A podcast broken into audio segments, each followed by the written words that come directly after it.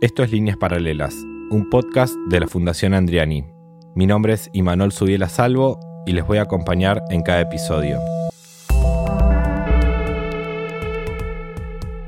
En Líneas Paralelas vamos a hablar con artistas de diferentes disciplinas que hayan pasado por la Fundación. Vamos a conocer sus obras, su manera de pensar, su manera de trabajar y cómo son sus procesos creativos. Bienvenidos, bienvenidas, bienvenides. Eh, estamos en otro episodio de Líneas Paralelas, el podcast de la Fundación Andriani. Hoy es un episodio atípico y muy especial, porque bueno, eh, la temporada de este año es más extensa que la del año pasado. Básicamente vamos a tener el doble de episodios. Y se nos ocurrió em, hacer dos veces en el año eh, dos bonus track. Es decir, dos episodios extra donde invitamos a gente que nos gusta, que nos cae bien eh, y que queremos, como es el caso de hoy, eh, a que nos cuenten un poco sobre su trabajo y demás, aunque no estén ahora en este instante haciendo cosas en la fundación, que es un poco el espíritu original de, del podcast. Y para el primer bonus track de este año invitamos a dos grandes actrices. Ellas son Lorena Vega y Valeria Lois. ¿Cómo están? Bienvenidas. Entiendo que hubo unos problemas para llegar, pero ya, ya hemos resuelto. En Buenos Aires siempre hay problemas para llegar. Es verdad, y más a este barrio. Eh, no vamos a decir en dónde estamos, es una locación secreta, completamente secreta. Y, y, quería a ver si podíamos hacer un pequeño juego para empezar, que es, yo sé que ustedes se conocen hace mucho tiempo. Alguien me dijo como años 90, que es un rato largo, si podían presentar a la otra, que Vale presente a Lore y Lore a Vale. Ok. Hagámoslo. Empiezo. Em, bueno, me mata. Acting de presentación de televisión. Sí, puede ser. Eh, hay una cosa que me mata que es que, eh, bueno, voy a ir. Y lo que, y después ella Puedes hacer. Eh. Oh, si no, está bueno, voy a desmentir, obvio. Bueno, eh, Lorena Vega nació en Buenos Aires en 1900. Silencio.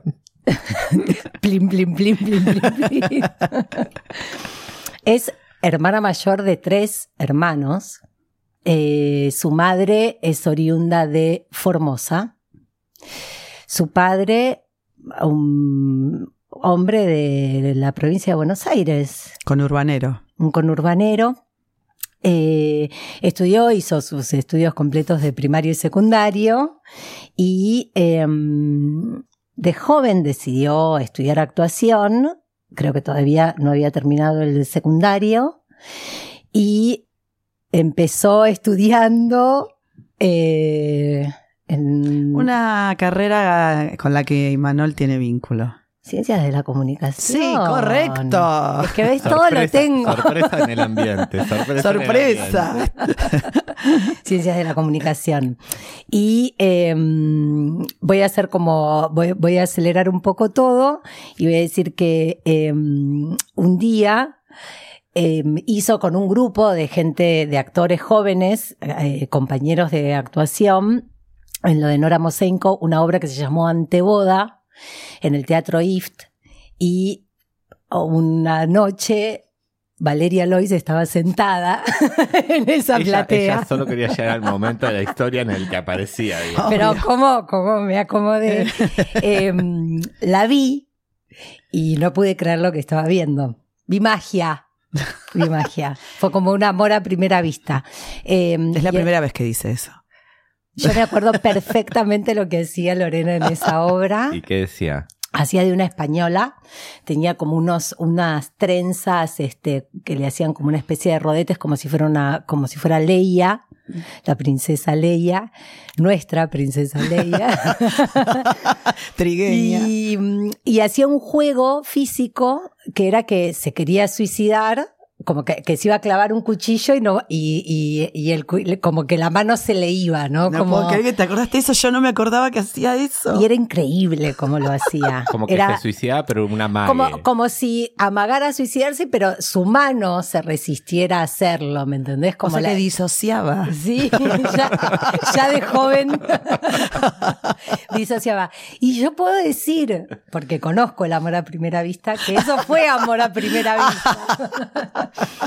Yo no lo podía creer, no podía creer lo que estaba viendo. Este, bueno, y después todo lo que le pasó, la gente ya lo sabe. o puede ir a internet también. Exactamente.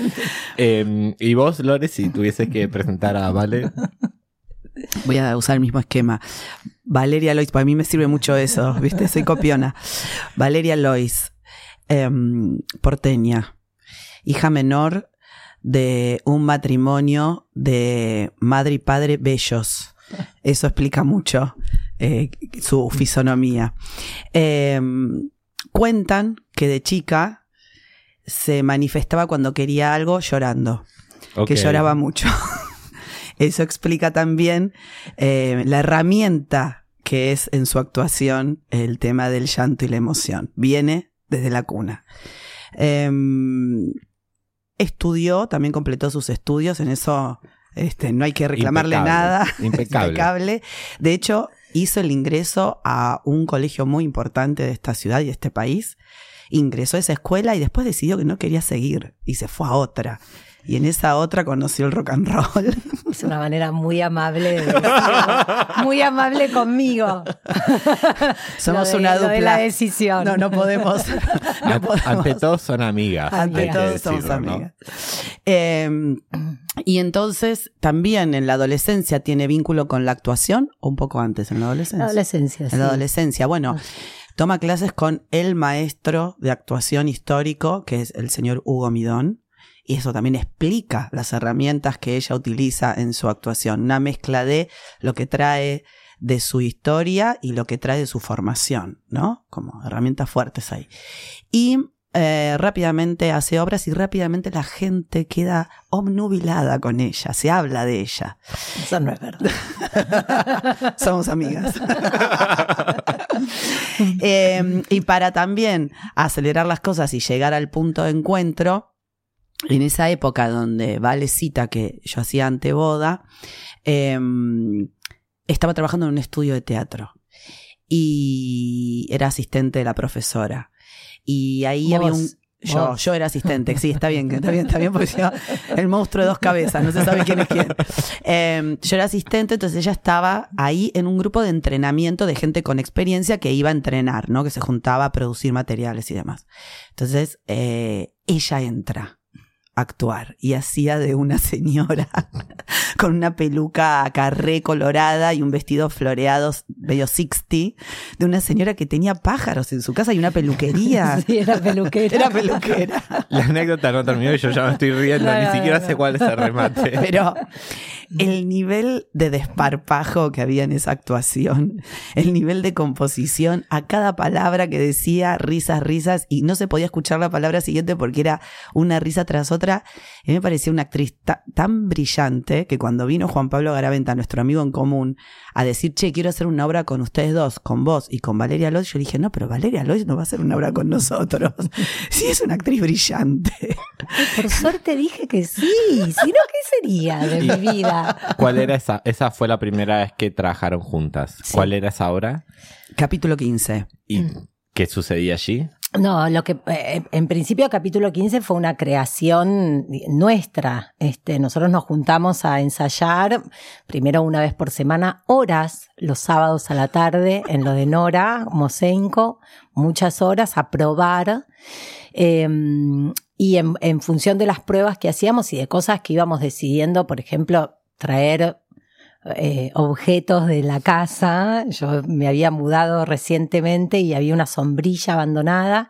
La llevé y empezamos a armar una historia, porque no eran pedazos de cosas, una historia de dos hermanas, este, una... Enamoradas del mismo hombre. Enamoradas del mismo hombre. Entonces, Mecha, Mecha Medoya y y Girte Medoya. ¿De dónde salió Girte? No se sabe. No se Porque no es un nombre, Girte. Una cosa totalmente Es como inventada. una ahí en la especie de. Gertrudis, ¿no? Como Pod- algo así, algo claro. así. Y él era, digamos, los personajes eran que yo era una escritora y Juan Pablo Garaventa, eh, que fue quien nos unió, era el editor de la escritora. De Mecha. ¿Y, y vos tenías este, una profesión? Me No. parece que no, porque Ella yo era no, la no era hermana, que ella. escribía, era la hermana. Claro, era como una Tenía que estaba ahí bajo el ala, como si fuera la hermana de Sole Pastoruti. Pero bueno, por lo menos la hermana de Sole. Eso lo vamos a cortar. Bueno. Está bien, vos decidís. Eh, una hermana, una hermana que es su hermana menor. hermana menor. Entonces, eh, lo que sucedía era que él- estaban enamorados el editor y la hermana menor, pero él respondía, estaba muy sometido por la escritora, tenía un vínculo también laboral. Y Mecha era una mujer de mucho carácter, en cambio Hirte era una persona más débil, este, Claro, ¿no? claro. Entonces, en un momento como Mecha advierte que están enamorados y que es un problema, destierra a su hermana y la manda a vivir a Checoslovaquia. Todo ocurre en los años 50 por ahí. Claro. Ok, y tenían, o sea, lo que hacían era como ir, encontrarse muchas horas a probar cosas hasta que la cosa tuviera un poco de forma. Claro, digamos. sí, y que incluso, digamos, esa historia que se nos iba armando, de repente, digamos, lo que incluía era, no sé, uno, a uno se le cerraba la sombrilla encima, entonces caminaba mucho con la sombrilla, o Lore la abría y cerraba, no sé, como, digamos, había algo que estaba cruzado, ¿no? Y que más allá de que en ese momento tenía mucho humor la obra, no, no, nos pasaba que... mm, eh, digamos que la gente que la veía mm, nos decía, me acuerdo de amigos, gente decía, "Ch- los veo y me dan ganas de actuar, que es algo que nos sigue pasando ahora, Sí. ¿no? Como que, como mm, de- es- a- aparecía algo muy, como si uno dijera básico en algún punto, pero también corrido, ¿viste? Y éramos muy jóvenes. Sí. Pero digo, no, no era que estábamos, digo, no éramos dramaturgos. Sí, sí, entiendo este, perfecto. eh, Era encuentro de juego, era muy lúdico, pero teníamos mucha disciplina en sostenerlo y hacerlo. Y nos divertíamos un montón, por eso esto que decía Vale de la cantidad de horas sin límite para cerrar. Y a mí me volvía a pasar lo que me pasaba cuando contaba el episodio de cuando conocí a Vale, que tanto estando en escena o mirando la escena de afuera, me reía tanto que no podía parar. Entonces era un problema cuando actuaba, cuando estaba en escena, empezaba la tentación y ganaba la tentación por encima de lo que teníamos que hacer. Y en eso yo admiraba mucho que Vale y Juan Pablo podían sostener lo que estaban haciendo, que era una pavada absoluta, era una demencia total, serios. O sea, serios, No, y haciéndolo también- de verdad. Era y- increíble. Y otra cosa que pasaba, que siguió pasando con ese grupo que terminamos siendo, porque ahí se sumó Martín, Piroyansky, entonces fuimos los cuatro, Martín se incorporó a hacer algo en, en la última parte de la obra. Eh, digo, trabajó con nosotros, pero él aparecía al final, ¿no? Lo, lo cual también hace que ese grupo tuviera digamos, ese, eh, ese dato, ese apéndice que era que Martín, que tenía 14, 12, 12, 12 años. esperaba en el camarín haciendo la tarea hasta salir en la última parte de la obra, los últimos 10 minutos. Y que Eh, es lindo contar que cuando lo convocamos a Martín, le dijimos, bueno, tenemos que cerrar la obra y tenemos como algunas hipótesis de cierre para tu personaje. En uno, el personaje sería un niño, porque entonces Girte vuelve de Checoslovaquia modificada años después y tuvo un hijo. Y en la otra hipótesis serías el marido, tendrías que componer un adulto. ¿Vos qué preferís? Quiero ser el adulto, dijo. Obvio. Quiero ser el marido. Y no, y que era, que me parece que esto también fue muy como el emblema de Grupo Sanguíneo, como a puro capricho en el sentido de que Loren, eh, eh, cuando Girte volvía, Mecha eh, había quedado ciega. porque ella quería ser una ciega.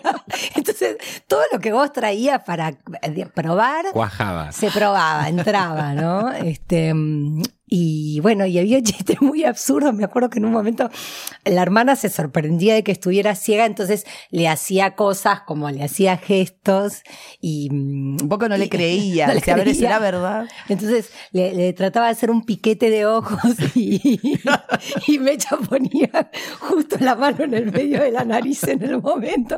Viste, como ridiculeces totales que yo cada tanto me las acuerdo y digo, pero, o sea, ¿hasta dónde fuimos este, Pero con la no- pavada? No, no creen que hay algo de eso que decían de, de una actuación que era como muy lúdica eh, y que generaba esta sensación de, bueno, la gente se ríe y además nos dicen, che, quiero seguir actuando. ¿Eso no lo sostienen a pesar de que pasaron, no sé cuánto tiempo pasaron de 25 esa hora? años más o menos. 25 años. Sí. Sí, sí. Como si hubiesen encontrado un lenguaje en común cuando están actuando juntas y algo de eso que encontraron al comienzo lo siguen sosteniendo ahora. Sí. Yo pienso que hay una mezcla de, mm, de algo eh, medio esencial del deseo y las ganas y la relación que tenemos con la actuación. Eh, y hay algo que no sé que, que se articula solo, como de esos encuentros, digo, cosas que no podés este, dominar ni manejar, que suceden. Eh, la actuación es muy miste- misteriosa en eso, ¿viste? Porque, bueno, a nosotras nos pasó y, y también hicimos una amistad y qué sé yo, pero me acuerdo que cuando entrenaba en otro estudio, había una piba que, con la que no teníamos vínculo, no éramos amigas, e incluso me caía mal, pero cuando actuábamos funcionaba un montón, ¿viste? Claro. Yo decía, ¿cómo, cómo puede ser esto? Y después nos hicimos amigas, ¿eh? termina bien esa relación también.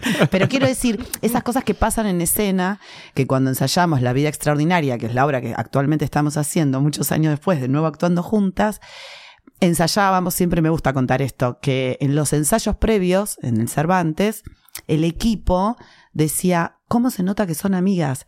Y yo no sentía que nosotras hiciéramos algo especial con el hecho de conocernos desde antes. Estábamos abocadas a estudiar la letra, que era un montón, a entender la obra, a poder sostenerla, bueno, todo el trabajo técnico y artístico que tenés que hacer, pero había algo que todo el mundo respiraba, la gente destacaba, el equipo, la amistad. Che, ¿cómo se entienden? ¿Qué vínculo? ¿Qué conexión? La- bueno, sí. sobre eso justo les quería preguntar sobre la vida, que justo los personajes son dos amigas como de muchos años, etcétera. Eh, de alguna manera, la amistad que uno trae de antes con esa persona ayuda, no ayuda, condiciona, no condiciona, o después pasa lo que tiene que pasar y ya. ¿Qué pensás vos? Ah. no, se a se mí van me- haciendo el pase para, para no pisarse. Equilibrado. Eh, a mí me parece como, a mí me parece que la, que la vida extraordinaria es un hito, ¿no? Como porque mm, de- después de, de todo eso que hicimos juntas en Grupo Sanguíneo, que aparte era con, con Juan Pablo y con Martín, nosotras no, no volvimos a actuar juntas o hicimos cositas muy chiquitas donde, donde igual había atisbos de ese vínculo y de esa forma. Y llega la vida que, como vos decís, digamos, este, nos agarra mucho más grandes, habiendo hecho un montón de cosas cada una y como pudiendo volver a comprobar algo de, de esto, de lo que estamos hablando, como que mm, de repente uno dice, bueno, encontré a alguien en el mundo muy importante. No sé cuántos, tengo muchas amigas y mejores amigas y de toda la vida, pero que hay algo de este vínculo que, mm, digamos, a lo largo del tiempo sigue demostrando que funciona, digamos, que eh, lejos de desgastarse, este, como está sólido y nutrido. Y me parece que, que sí, que la vida es un hito, pero aparte, digamos, lo que ahora me tiene más flasheada después de la vida es, eh, digamos, estos nuevos lugares, digamos, hicimos un corto juntas, este, y, y ese corto tuvo algo de esto que estamos hablando, que es que, digamos, en el cine, donde ninguna de las dos es, digamos, no es nuestra casa el cine, por, por diferenciarlo del teatro, viste, no, no hubo necesidad de dirección, pero no, no porque la directora no tuviera, o sea, tenía cosas para decirnos, pero había algo del vínculo que nosotras mismas, digamos, después de un rato de estar filmando, decíamos, che, pero no hubo ningún momento en el que tuviéramos que decir eh, no sé, algo no está siendo natural, ¿viste? Algo está como... Y después ahora en la instancia de dirección, que Lore me dirige a mí, lo mismo, ¿viste? Como... como eh, quiero decir que la vida pareciera ser un lugar donde uno idealmente puede este, eh, tramitar la amistad o, el vínculo por las cosas que tenemos que actuar, por las escenas que tenemos juntas e incluso por las que tenemos separadas, pero después hay otros lugares más dinámicos, más cortitos, más este, o, o donde estamos en lugares distintos, donde también hay algo de que lo vincular, que básicamente tiene que ver con una manera no sabría cómo adjetivarla, de ver la vida, que, que nos sigue uniendo, ¿viste? Que va, que, que sigue funcionando para las dos. ¿No? Sí, eh, es para las dos, ¿no? Sí, sí. ¿Vos qué pensás, como te dije antes? Sí, sí, no, estoy absolutamente de acuerdo. Está buenísimo lo que dijiste de lo que fue pasando después, ¿no? A partir de la vida.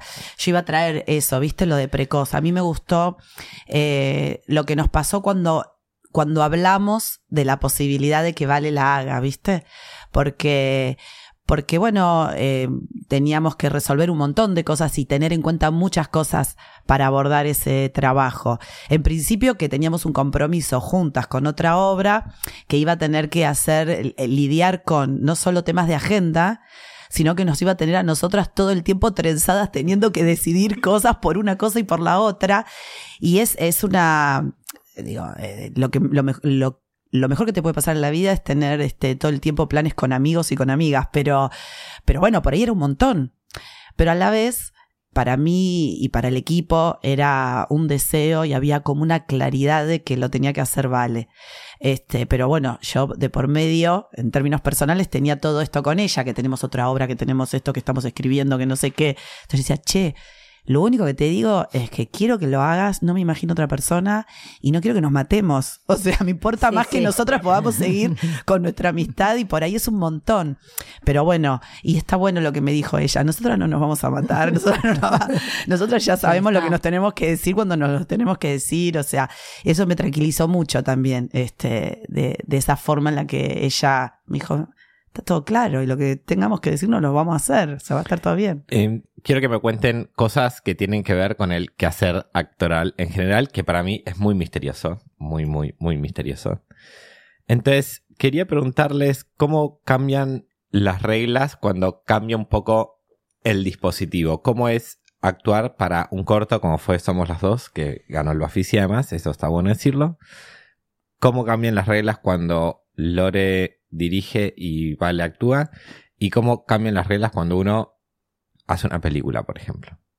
¿O si es siempre la misma experiencia? No, no, es, sin duda es distinta. Sí. Este, a mí me parece que es como una cuestión de mm, comprender cómo, cómo administrar la energía. Eh, Em, en el teatro, digamos, todo el, desborde, digamos, este, mm, expresivo y físico eh, funciona bien y me parece que, que, que las dos conocemos muy bien ese lugar, ¿no? Como que en el teatro hemos hecho cosas más chicas y organizadas, pero que hay algo de, de, de ese desborde en el que nos encontramos incluso sin desborde, digamos, hay algo mucho más hacia afuera y expresivo y con la gente en el teatro que, mm, que el cine no lo precisa, digamos. Es como si el cine necesitara que ese desborde existiera, pero que estuviera como acumulado contenido, adentro. Em, y ahí tu, tu intercambio es, por supuesto, con la gente con la actúas, pero es con la cámara, ¿no? Con con el camarógrafo, con la cámara, con el fotógrafo, con la dirección. Es como si ese fuese un organismo que es casi como el otro actor.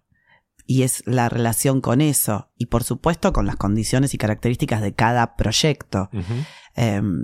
Pero hay algo que es ahí la, la, medida. Esa administración se da en función del lente, de dónde estás.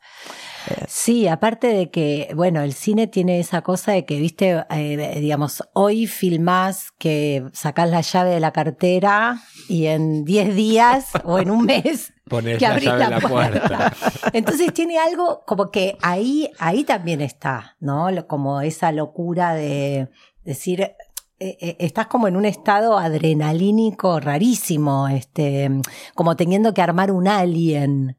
Entonces me parece que, que, sí, que el cine exige muchísima más concentración, muchísima más sensación de estar solo, a pesar de que te conectás con los demás, pero es como si vos tuvieras que hacer un trabajo como vibratorio o, eh, o energético para poder estar bien ahí. Este, Y en el teatro sienten que eso no pasa, que es más carnal, si se quiere. O menos Y solo. Sí, es como, sí, es colectivo, recontra. Hay algo de ritual, si bien cada rubro tiene su ritual, podríamos decir que hay un ritual para llegar al set, para el cine y demás. Pero bueno, el teatro tiene esa cosa de encuentro, las, las obras son familias que se van armando y empieza a haber una rutina y vas a hacer siempre lo mismo y entonces el que trae algo para comer y el que llega temprano, el que llega tarde, el que necesita mucho tiempo para maquillarse, el que no, que lo hace más expeditivo, no sé. Eh, hay como una repetición y en eso empieza a haber variación. En ese saber que siempre es igual, vas buscando como el aquí ahora cada vez. Entonces tiene esa diferencia. Desde que a ustedes la llaman para una obra, siguiendo con estas preguntas del quehacer actoral, Sí. hasta que la obra se estrena, ¿no? Pasan muchas cosas. ¿Cómo se preparan? ¿Qué hay que hacer?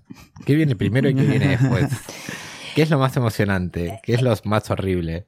Eh, bueno, hay que estudiar la letra. Eso me interesa muchísimo. ¿Cómo, cómo se aprenden todo eso de memoria? Hay que estudiar. O sea, es como eh, una vez, este, a- una, un- es- escuché una amiga que le decía a otra respecto de tocar el piano, ¿no? De aprender algo. Entonces, bueno, lo haces, lo haces, lo haces, lo haces, hasta que en un momento, este, ya lo, lo, lo- lo haces sin pensar. Es como tejer y destejer, tejer y destejer. No sé, es como mecanizar Manejar un algo, auto, sí. ¿no? Eh, Lore está con el tema del auto. Sí, estoy con el tema del auto porque tenemos un auto. Tenemos recientemente que adquirimos un auto. Felicitaciones. Muchas Sí. gracias. Es una herencia de la mamá de Gonza, de mi marido. Que la gente no crea que... Que no crea que yo me estoy comprando autos por ahí, por favor. No, no, no, totalmente heredado. Eh, lo de estudiar es algo tremendo porque aparte es como, digamos, te toma por completo, vas por la calle obviamente diciendo texto, este, lavas los platos diciendo texto, dejas de leer, dejas de escuchar la radio, este, tu, tu vida se dedica, tu, tu ser se dedica a incorporar texto. Em, ¿Y no tienen una ayuda a memoria, algo? Hay distintos sistemas y eso depende de cada actriz, cada actor, ¿viste? Em, por ejemplo, Mariano Tenconi quedó muy impactado porque vio cuando hacíamos La Vía Extraordinaria que yo un día llevé al ensayo, porque en general eso lo hago en mi casa, lo hago en, en soledad, privado. Pero bueno, Sin que nadie me vea. sin que nadie me vea, pero, pero dadas las circunstancias, estábamos seis horas ensayando todos los días, en un momento tuve que llevar los textos que armaba para estudiar, que incluyen dibujos, y como no soy buena dibujante, podés pensar que son Pero, signos, Tipo, palitos. eh, eh, cartulina, que era una hojita. Son hojas que a veces, eh, a veces hay cartulinas, que a veces las pego atrás con una cinta adhesiva para que se peguen y para que los dibujos Sí. o para que cuadren textos que son reglas memotécnicas personales. Porque si hay un texto que repite varias veces la palabra por decirte pero, entonces yo lo empiezo a escribir re- haciendo columnas con ese pero, iniciando el texto, pero no porque así se tenga que decir métricamente en la obra, sino porque yo me acuerdo que viene un pero, el otro, el otro, el otro, y después recién digo otra cosa. Ah, Lógicas personales, Genial, ¿entendés? genial. Y si no tengo que hacer dibujos, si alguien dice te miro y te veo decir no sé qué, hago los ojitos de la persona. No, me vuelvo loco. Entonces ya ves el ojito y ya sabes que va para ahí. Exactamente. Ok. Yo me grabo bastante, entonces voy escuchando eso, pero me disperso muchísimo. Entonces de repente ya estoy pensando en otra cosa y tengo mi propia voz hablándome. Eh, y después repito mucho, como que voy avanzando en bloques Este, mm, pero ha- hago algo que, eh, que es muy distinto a esto porque me da risa, eh, eh, mm, digamos, la- mm, nuestras diferencias, ¿no? Que me parece que, que Lore es más como de volcar y yo soy más de acumular, ¿me entendés? Hasta que en un momento puedo como Soltar. soltar algo, claro. Este, entonces, el, memorizar el texto a- hasta des- durante mucho tiempo es más algo que está en mi cabeza.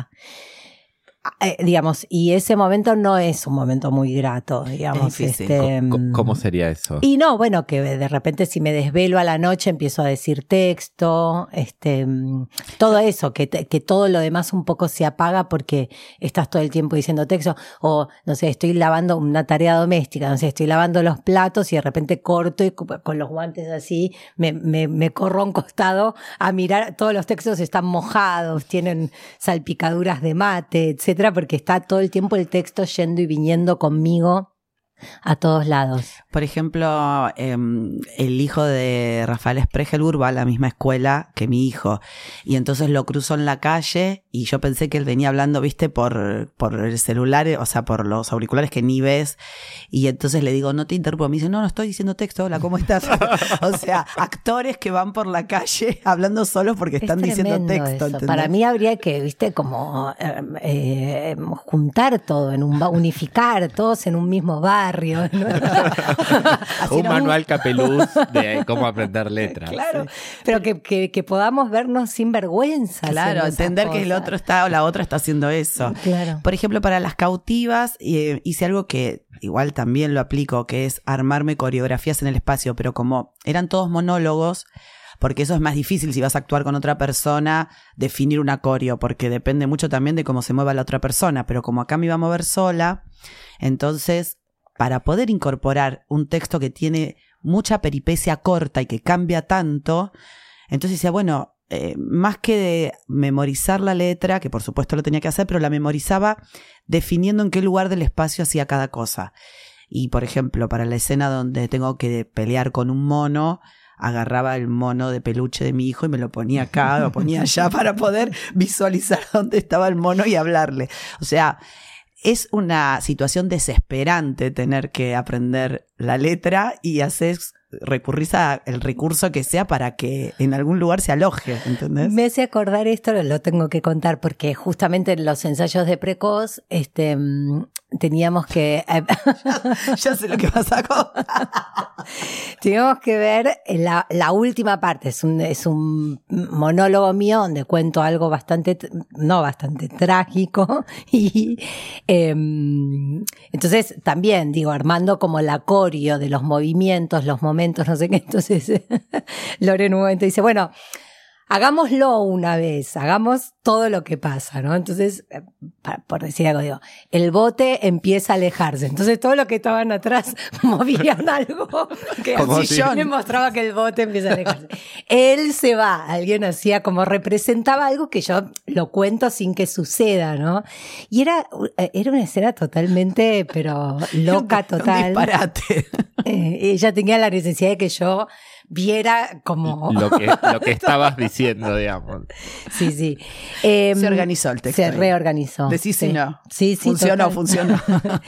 no, y, y en términos de, de cómo es un proceso de ensayo, que me parece que lo de la letra es algo muy fundamental porque es este mm, empezar a hablar con esas palabras, encontrar en la vida momentos en los que funcionan oraciones o cosas que vos estás este, que, que tenés adentro. Eh, después hay algo de una rutina, ¿no? De, de que, viste, la vida del actor y de la actriz no es tan rutinaria. Entonces, entras en un proceso donde, bueno, todos los días ves a la misma persona, la misma cantidad de horas, comes con ellos, no sé qué, este, que, que mm, para mí también es muy raro, ¿eh? Como que me, me desordena todo, digamos. eh, ¿A vos, Lore, te pasa lo mismo?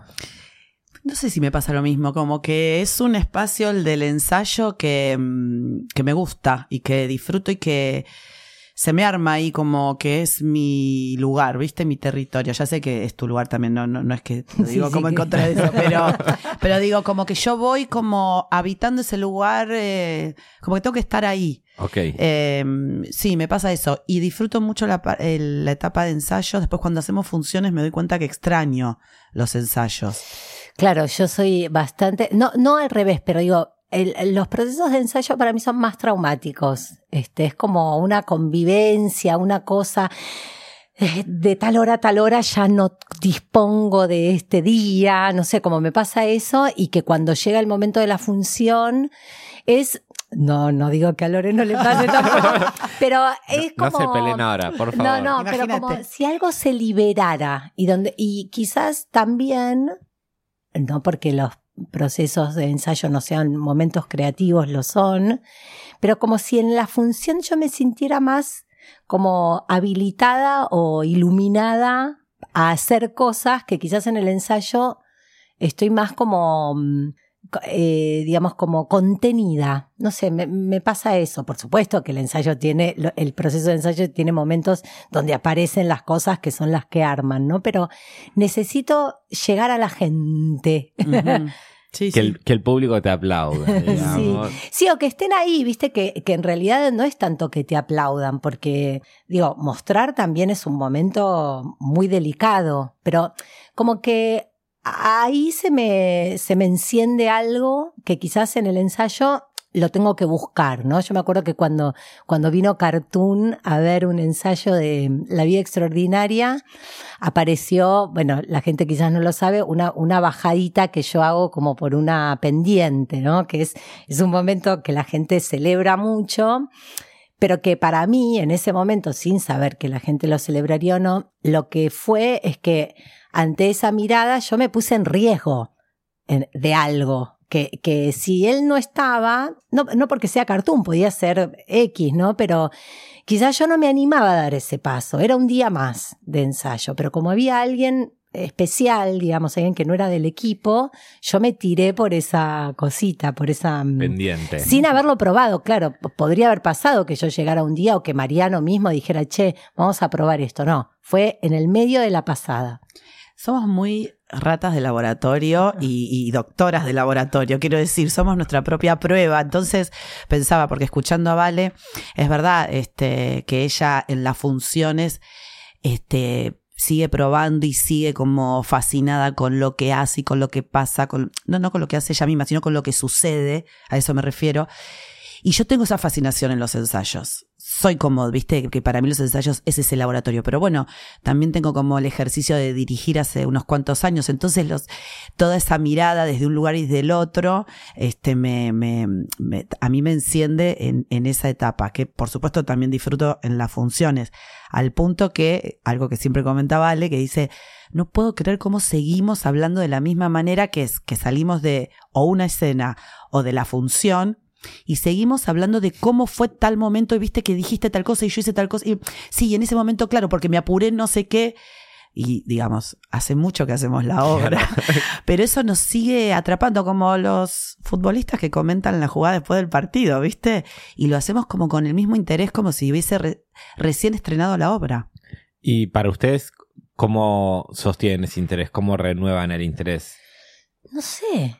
Pero, de, pero no, porque recién la escuchaba justo a Lore y decía, eh, eh, eh, esto lo comentamos siempre, entre nosotras, con otros, eh, y sigue pasando, ¿me entendés? No, no es que cuando pasa yo digo, ay, estamos haciendo la escena de comentar, sino que ella sale y yo digo, estuvo genial. Sí, los maté con el final, no sé qué. Mamita estuvo buenísima, viste lo que pasó, ta, ta. ¿Me entendés? Como es algo que no, que, que no tiene ninguna premeditación, eh, ni tampoco, bueno, y cero solemnidad ni nada de eso, son comentarios de lo más Sí, sí. este, básicos. Pero lo que digo es que no. eh, claro, yo creo que lo que pasa es que hay algo que está ahí. Que, que es muy importante eso para nosotras. Lo que pasó recién y que las dos, eh, en general, estamos coincidiendo en eso, ¿me entendés? Nos está pasando a las dos, digamos. Este, eh, si una estuviera menos enganchada o más enganchada consigo misma, es como si necesitáramos de la otra para compartir eso. eh, no sé, de una manera muy increíble. Nos entendemos en eso. Yo le dije a Vale, que no lo vio, le dije, mira en Netflix un... Hubo ahí una, una pasadita de factura. No sutil. sabía qué iba a decir. Cuando dijo Netflix me quedé tranquila. no sé, una obra que había hecho. No, un este mm, un especial de dos cómicos de Hollywood, que uno es, ¿no es Dean Martin? Creo que era Dean Martin, que actúa con otro que es de allá, que no lo conozco, en- que no es tan famoso, Sí. que hacen como, después lo googleamos y después lo repones, lo decís. Este, pero hacen como una especie de espectáculo, ¿no? En teatral, en vivo, como un show, con canciones, pero donde van contando la historia de su vida como dúo cómico en escena. Perfecto. ¿Entendés? Entonces yo le, un día lo vi y me enganché, me enganché y digo, che, tenés que ver eso. Es una versión nuestra, pero de chabones en Hollywood. Donde ellos que se ríen mucho de las obras que hicieron, con sus aciertos y con sus problemas de trastienda, que es súper jugoso y es divino. ¿Cómo es eh, Lore dirigiendo y cómo es Vale siendo dirigida? Estoy pensando en precoz. Sí. Bueno, porque esa es una experien- experiencia puntual, porque, ¿no? Que es la más reciente. Re reciente, sí. Este, mm, bueno. Eh, Vamos, Es vamos. como una sorpresa. Vamos cerrando. no, a mí me, me, o sea, lamento no traer novedades a la mesa. a la mesa. Notas de color. Nos estamos No. tirando muchas flores. Mira que podemos hacer todo lo Un contrario, un pero. un in- insultito chiquito. por Ah, menos. Sí, sí. No, no, es. eh, no, es genial. Yo, a mí me pasó con Precoz, la, la ensayamos eh, justo antes de cumplir yo mis 50 años, en la previa, pero en la previa previa. Eh, Que fue recién la previa, hay que Sí. Ayer. antes de ayer. y eh, no, y entonces eh, era un momento un poco estresante o como con muchas cosas, ¿no? Con muchas emociones.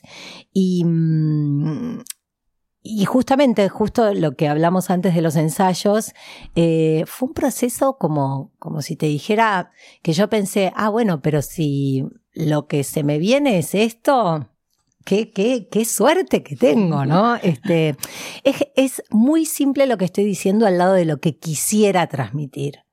Eh, la pasé increíble, la pasé muy bien con Lore dirigiendo. Veo a Lore, es como si yo te dijera, ella, ensayamos en mi casa mu- mucho, muchas veces, eh, sentada en la mesa, escribiendo, es, es la misma persona que escribía cuando hacíamos capítulo 15, que era la única que escribía, que bajaba con virome y, y- y papel, que bajaba las cosas que se nos armaban. Este, mm, y era esa misma persona, ¿no? Digamos, como algo, algo de la esencia total, como el concentrado, era eso. Cada vez que terminábamos de pasar algo, ah, digamos, le decía, bueno, está buenísimo.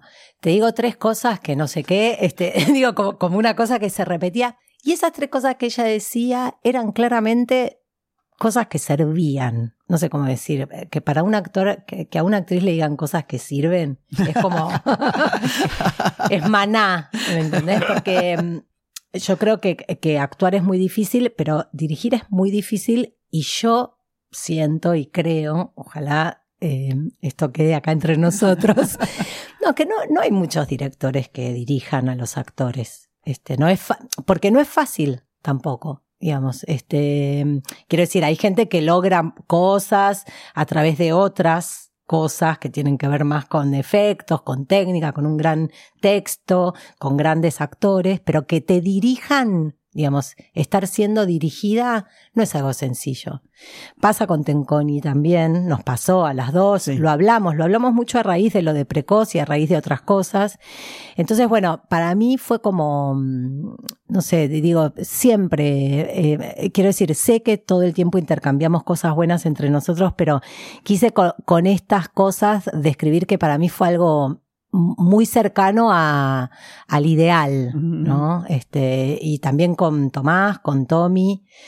Que es el Eh, actor de la obra. Eh, que es el actor a quien casi yo no conocía y que de repente también, viste, Es- eh, cuando las cosas salen bien, uno no, no, no, no tiene mm, como, no- no sabe cómo es cuando cuando salen mal, no tiene el registro de cuando salen mal, pero en general las cosas pueden salir mal.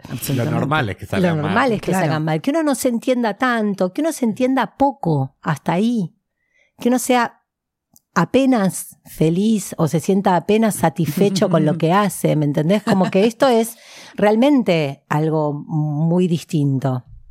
Bueno, eso. Maravilloso. Qué lindo, qué lindo viernes. Hermosa mañana, ¿no?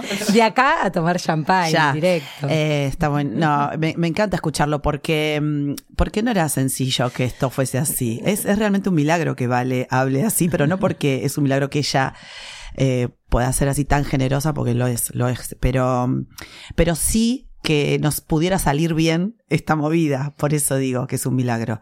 Eh, entonces, a mí me pasó, a mí me pareció excepcional la forma en la que ella abordó este proceso. Eh, y tiene que ver con lo que hablábamos antes, que ella eh, padece los procesos de laboratorio y de ensayo.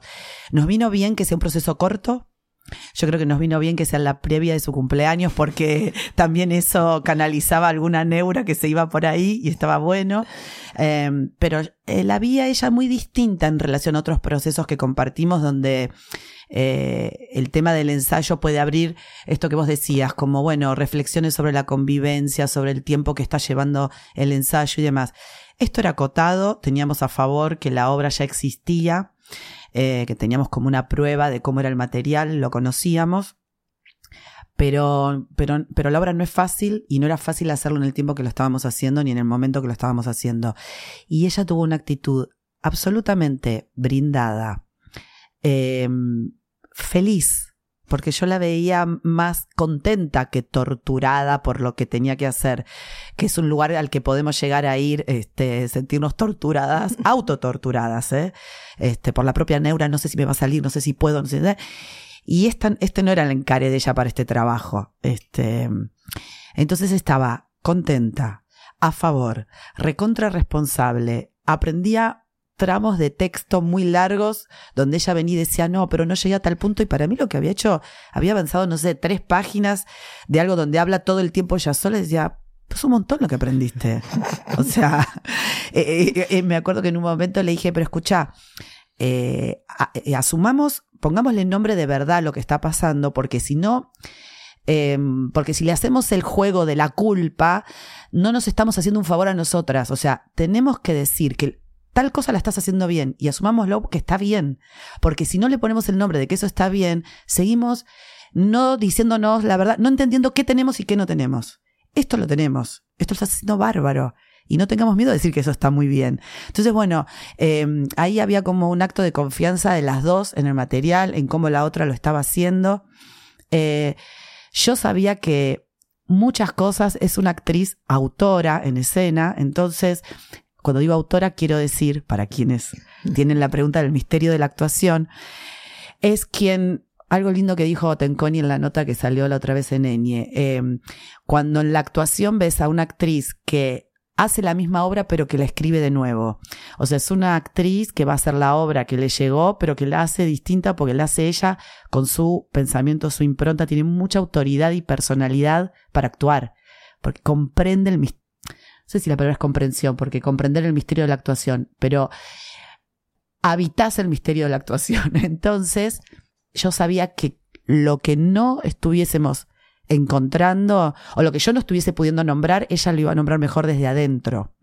Sabía que eso iba a pasar, ¿entendés? Que ella Sí, sí. iba a poder decir, che, acá el problema está siendo este, o acá esto no avanza por tal cosa, y que eso iba a ser eh, ayuda para llegar. Entonces, que no dependía de que yo tuviese las claves, que yo como directora supiera todo, que yo le tuviese que decir. Ella iba a traer, ¿viste? Para que se arme. Ahora que mencionamos tanto el misterio de la actuación y para despedirnos, ¿por qué actúan? Mira, eh, sé que actúo eh, por supervivencia, eh, sé que actúo porque hay algo desconocido en eso que me hace, que me llama, que todo el tiempo me interesa y que descubro cosas que no sabía y que me permite mirar las cosas de otro modo. Y en la medida en que descubro, la actuación es un lenguaje, la ficción es un lenguaje. es una manera de decir las cosas. Entonces, en la medida en que hay un otro modo de decir las cosas, que incluso a veces no sé cuál es y la actuación me permite bucearlo y descubrirlo, bueno, hay esperanza. La, existe la oportunidad de pensar que las cosas no son como parece que son o como te dice tal, sino que probablemente haya otra opción. Y eso ya me parece que es mucho, mucho sostén o mucha ilusión para vivir. Em, bueno, actúo por supervivencia también, psíquica quizás, no solo económica, económica también. Sin duda psíquica. Pero psíquica. Em, y no, y yo tengo mucho, o sea, una sensación muy como radical, que es que actúo porque no quiero hacer otra cosa. Eso me pasa, como que, mm, digo, eh, soy una persona en general no constante y que la actuación es algo que yo decidí en un momento y nunca abandoné, con eh, digamos, con, todas las peripecias, digamos, con todas las cosas que pasé, porque no es que, digo, mi camino fue ascendente o que todo el tiempo se me confirma la actriz que soy, digamos, tengo este, ratos y momentos y pantanos y, e inseguridades y confusiones y errores, pero mm, es como lo único que quiero hacer. Y quizás un poco en respuesta a, a eso que me decía mi madre cuando era chica, que me decía, vos te crees que puedes hacer todo lo que querés. y bueno, y la, actuar es, es un sí este, a eso. Gracias Lore y gracias Vale, estuvo increíble. Gracias de verdad. Gracias a vos. Gracias a ti.